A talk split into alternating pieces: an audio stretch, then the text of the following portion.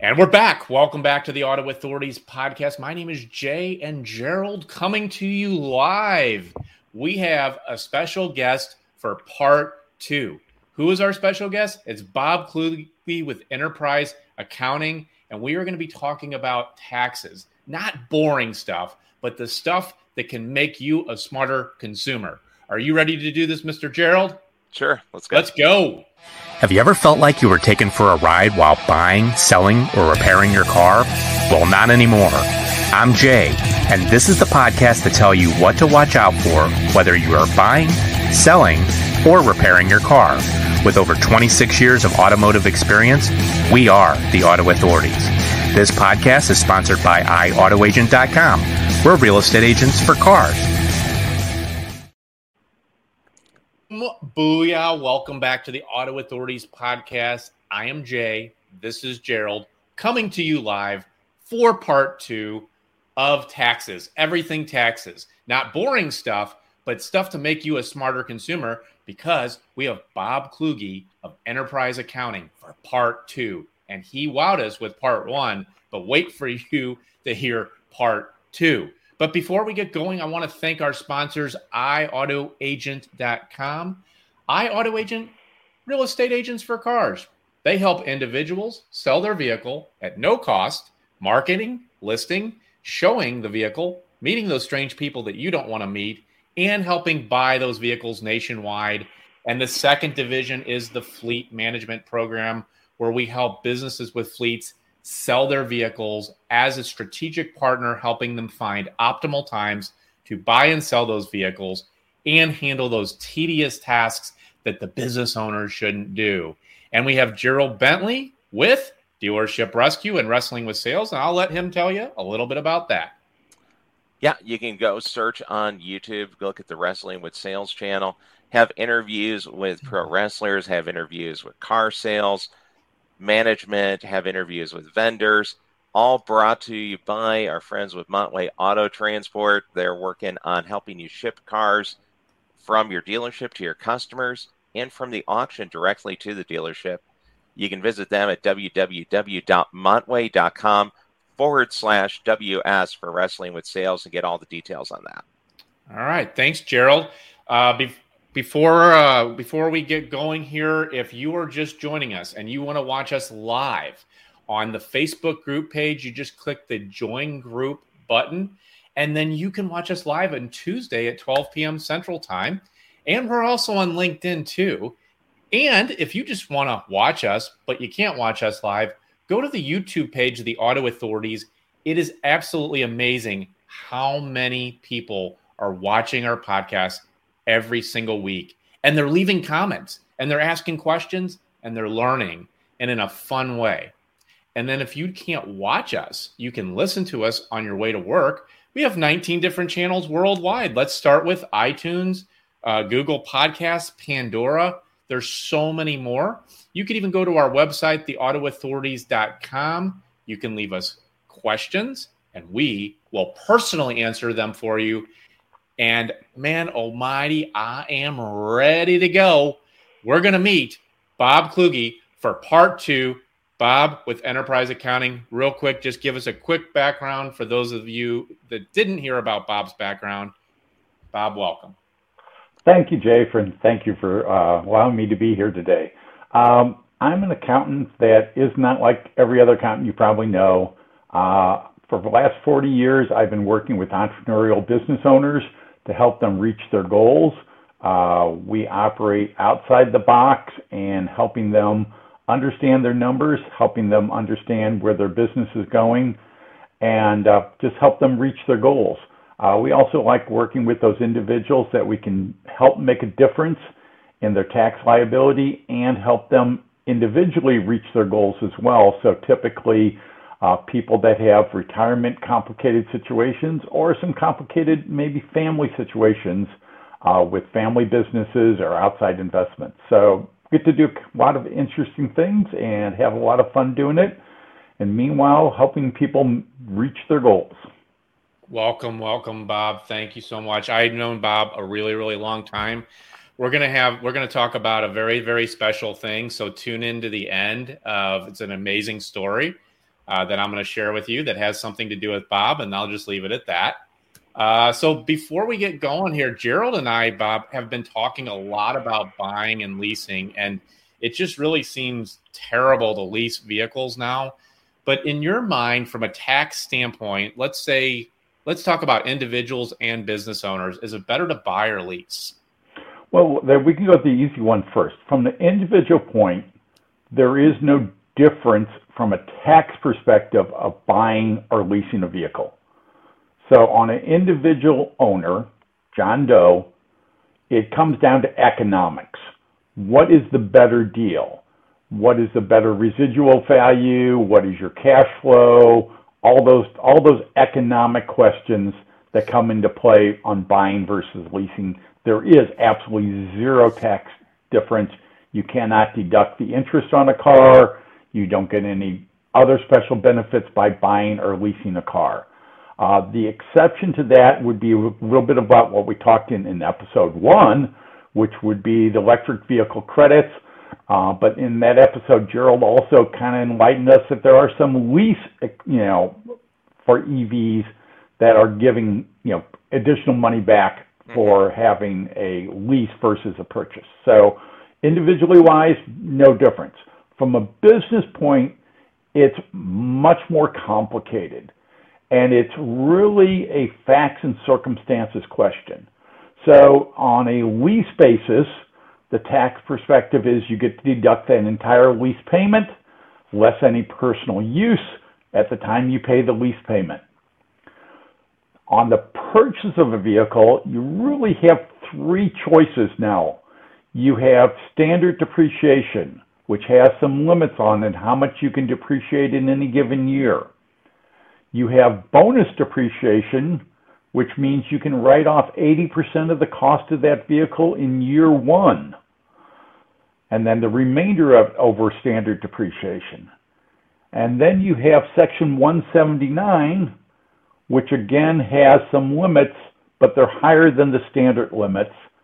And the question is, is how do these choices fit your business situation. Is that dollar depreciation more valuable in the year you purchase the car or later on? Is your income going to be going up, that you're going to be in a higher bracket? Are you going to be turning these vehicles over quickly? Are you going to be holding on to them for five, seven, ten years in as in a commercial vehicle?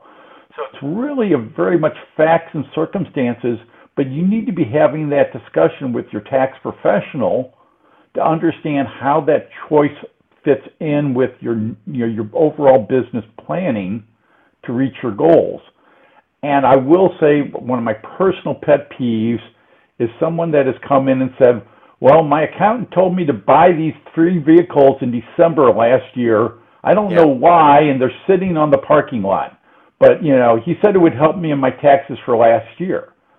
And I hate that because that's just a great example of short-sighted decision making that theoretically is great because you've saved money in taxes. But I can tell you if you spend $100,000 on vehicles to save $35,000 in taxes, even at the highest brackets, you're still out $65,000. And um, I don't know about you, but I can have a whole lot of fun with 65,000 yeah. bucks. So, you know, it's really, you have to look at the facts and circumstances for businesses – to understand whether buying versus leasing is the better answer. And once buying becomes the right answer economically, you have to decide what tax perspective you're going to use, what planning you're going to use in order to take the deduction for those vehicles. Wow. Very, very interesting stuff. I want to hop right into section 179. And for those of you that don't know what that is, there are deductions that you can get based on the gross vehicle weight rating on on a vehicle. Tell us, tell Gerald and I a little bit more about how that works, and does it does it apply only for business owners or does it apply for individuals as well?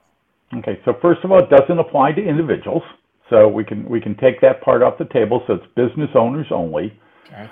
So if you buy a vehicle at more than 6,000 pounds gross vehicle weight, uh, and think of your big SUVs, typically are the ones that are coming in, or your very heavy luxury cars. You can take the section 179, which is just a fancy code section to tell you that you can write off the entire cost of that vehicle in the year you purchase it. Assuming you're using it 100% for business, everybody wants to ignore that little detail. Mm. Oh, well.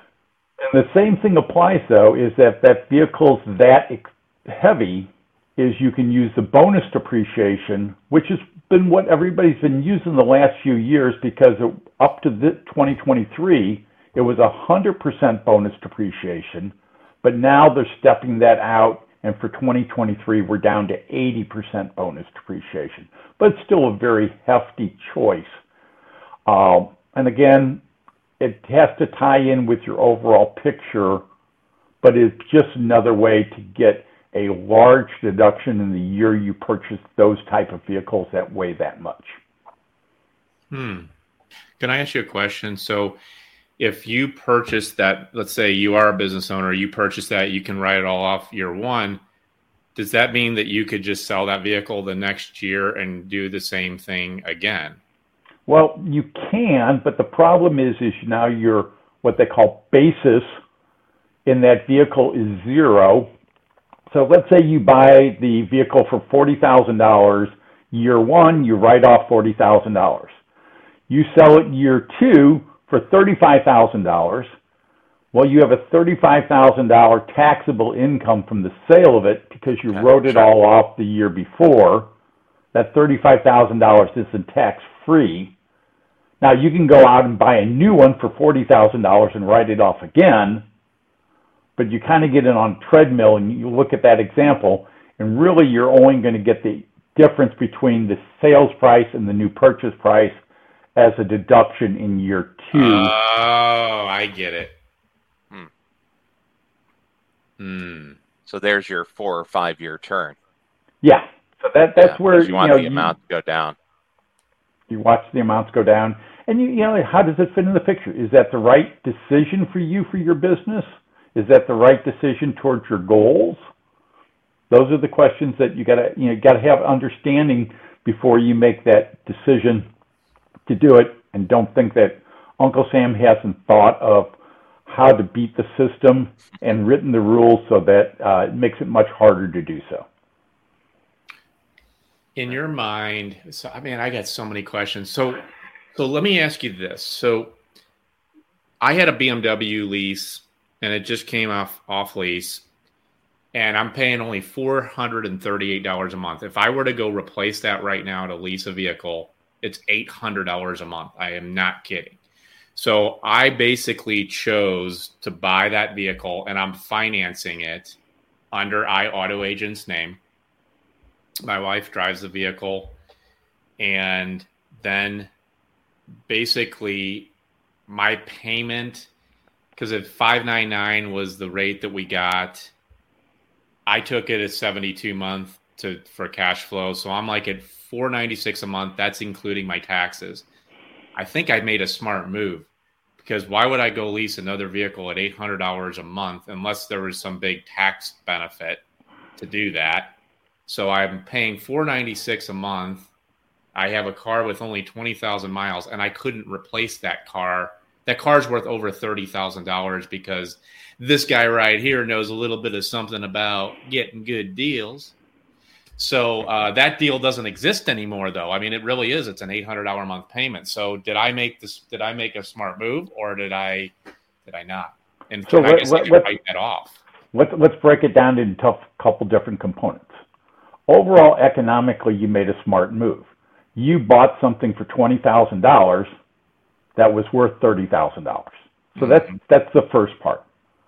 Now, you can take a deduction for that twenty thousand dollars either in the year of purchase or over time, assuming you use it hundred percent for business. hmm So that's that's good.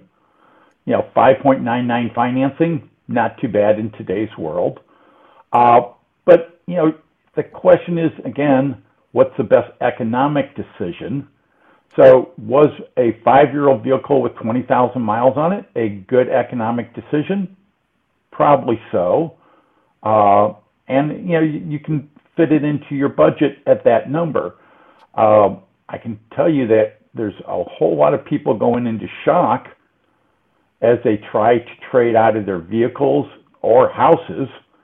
And because of the change in interest rates, payments even on the same value of vehicle are dramatically higher.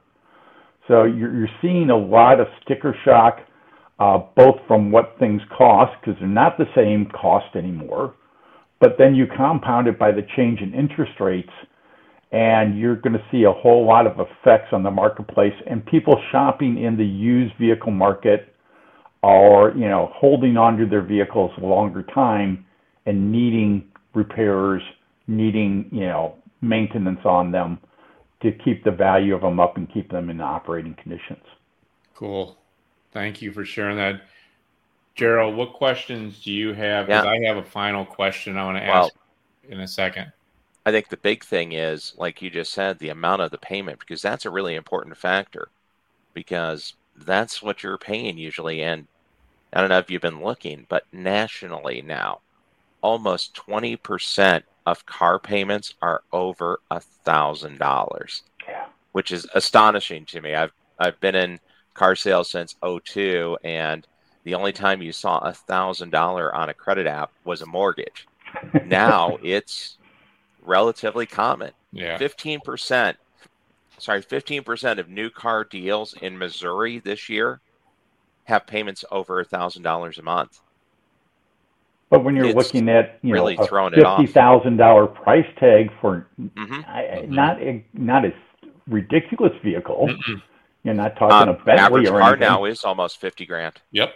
You know, so it's, it's hard at sixty months in current interest rates to keep that payment under a thousand dollars a month. Sure.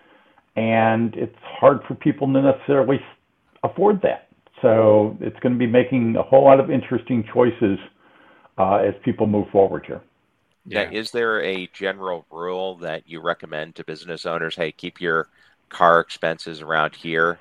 Oh, that, did, get into that, real, or is that more? That's, that's really hard because let's let's talk about a couple different options. So you know, I have my HVAC guy, and he's got these nice commercial vehicles. They're running around. They're mm-hmm. putting thousands of miles on per month you know, his vehicle expense number is going to be much higher than my uh, company that has a salesperson alone that you know is out you know a couple days a week you know making sales calls sure. et cetera. So it's it's hard to generalize a number for a range of businesses but any individual industry typically you can find good statistics to tell you what your budget for that type of expense and many other expenses should be.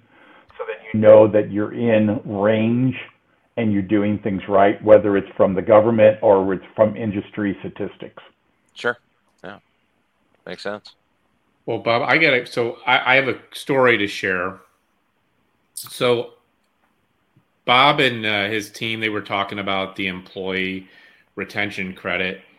And we're hearing all about this, and I, I'm going to share some golden nuggets today myself because there are tons of scams out there with these employee retention credits. I am contacted multiple times every single week saying, "Oh, we can get you all this money," blah blah blah.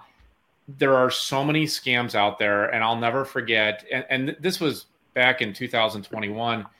I had um, Bob and his team look at my situation and there's certain criteria that you have to meet in order to qualify for this but i really didn't think i qualified for it well he looked to his team and he figured out i do qualify for it and it was a large sum of money that i was going to get and i was really really really excited about it so what i wanted to do today was bring it to our listening audience or the or the audience that's watching us and learn more about the employee retention credit. I'm assuming it's still going on. Is that right, Bob?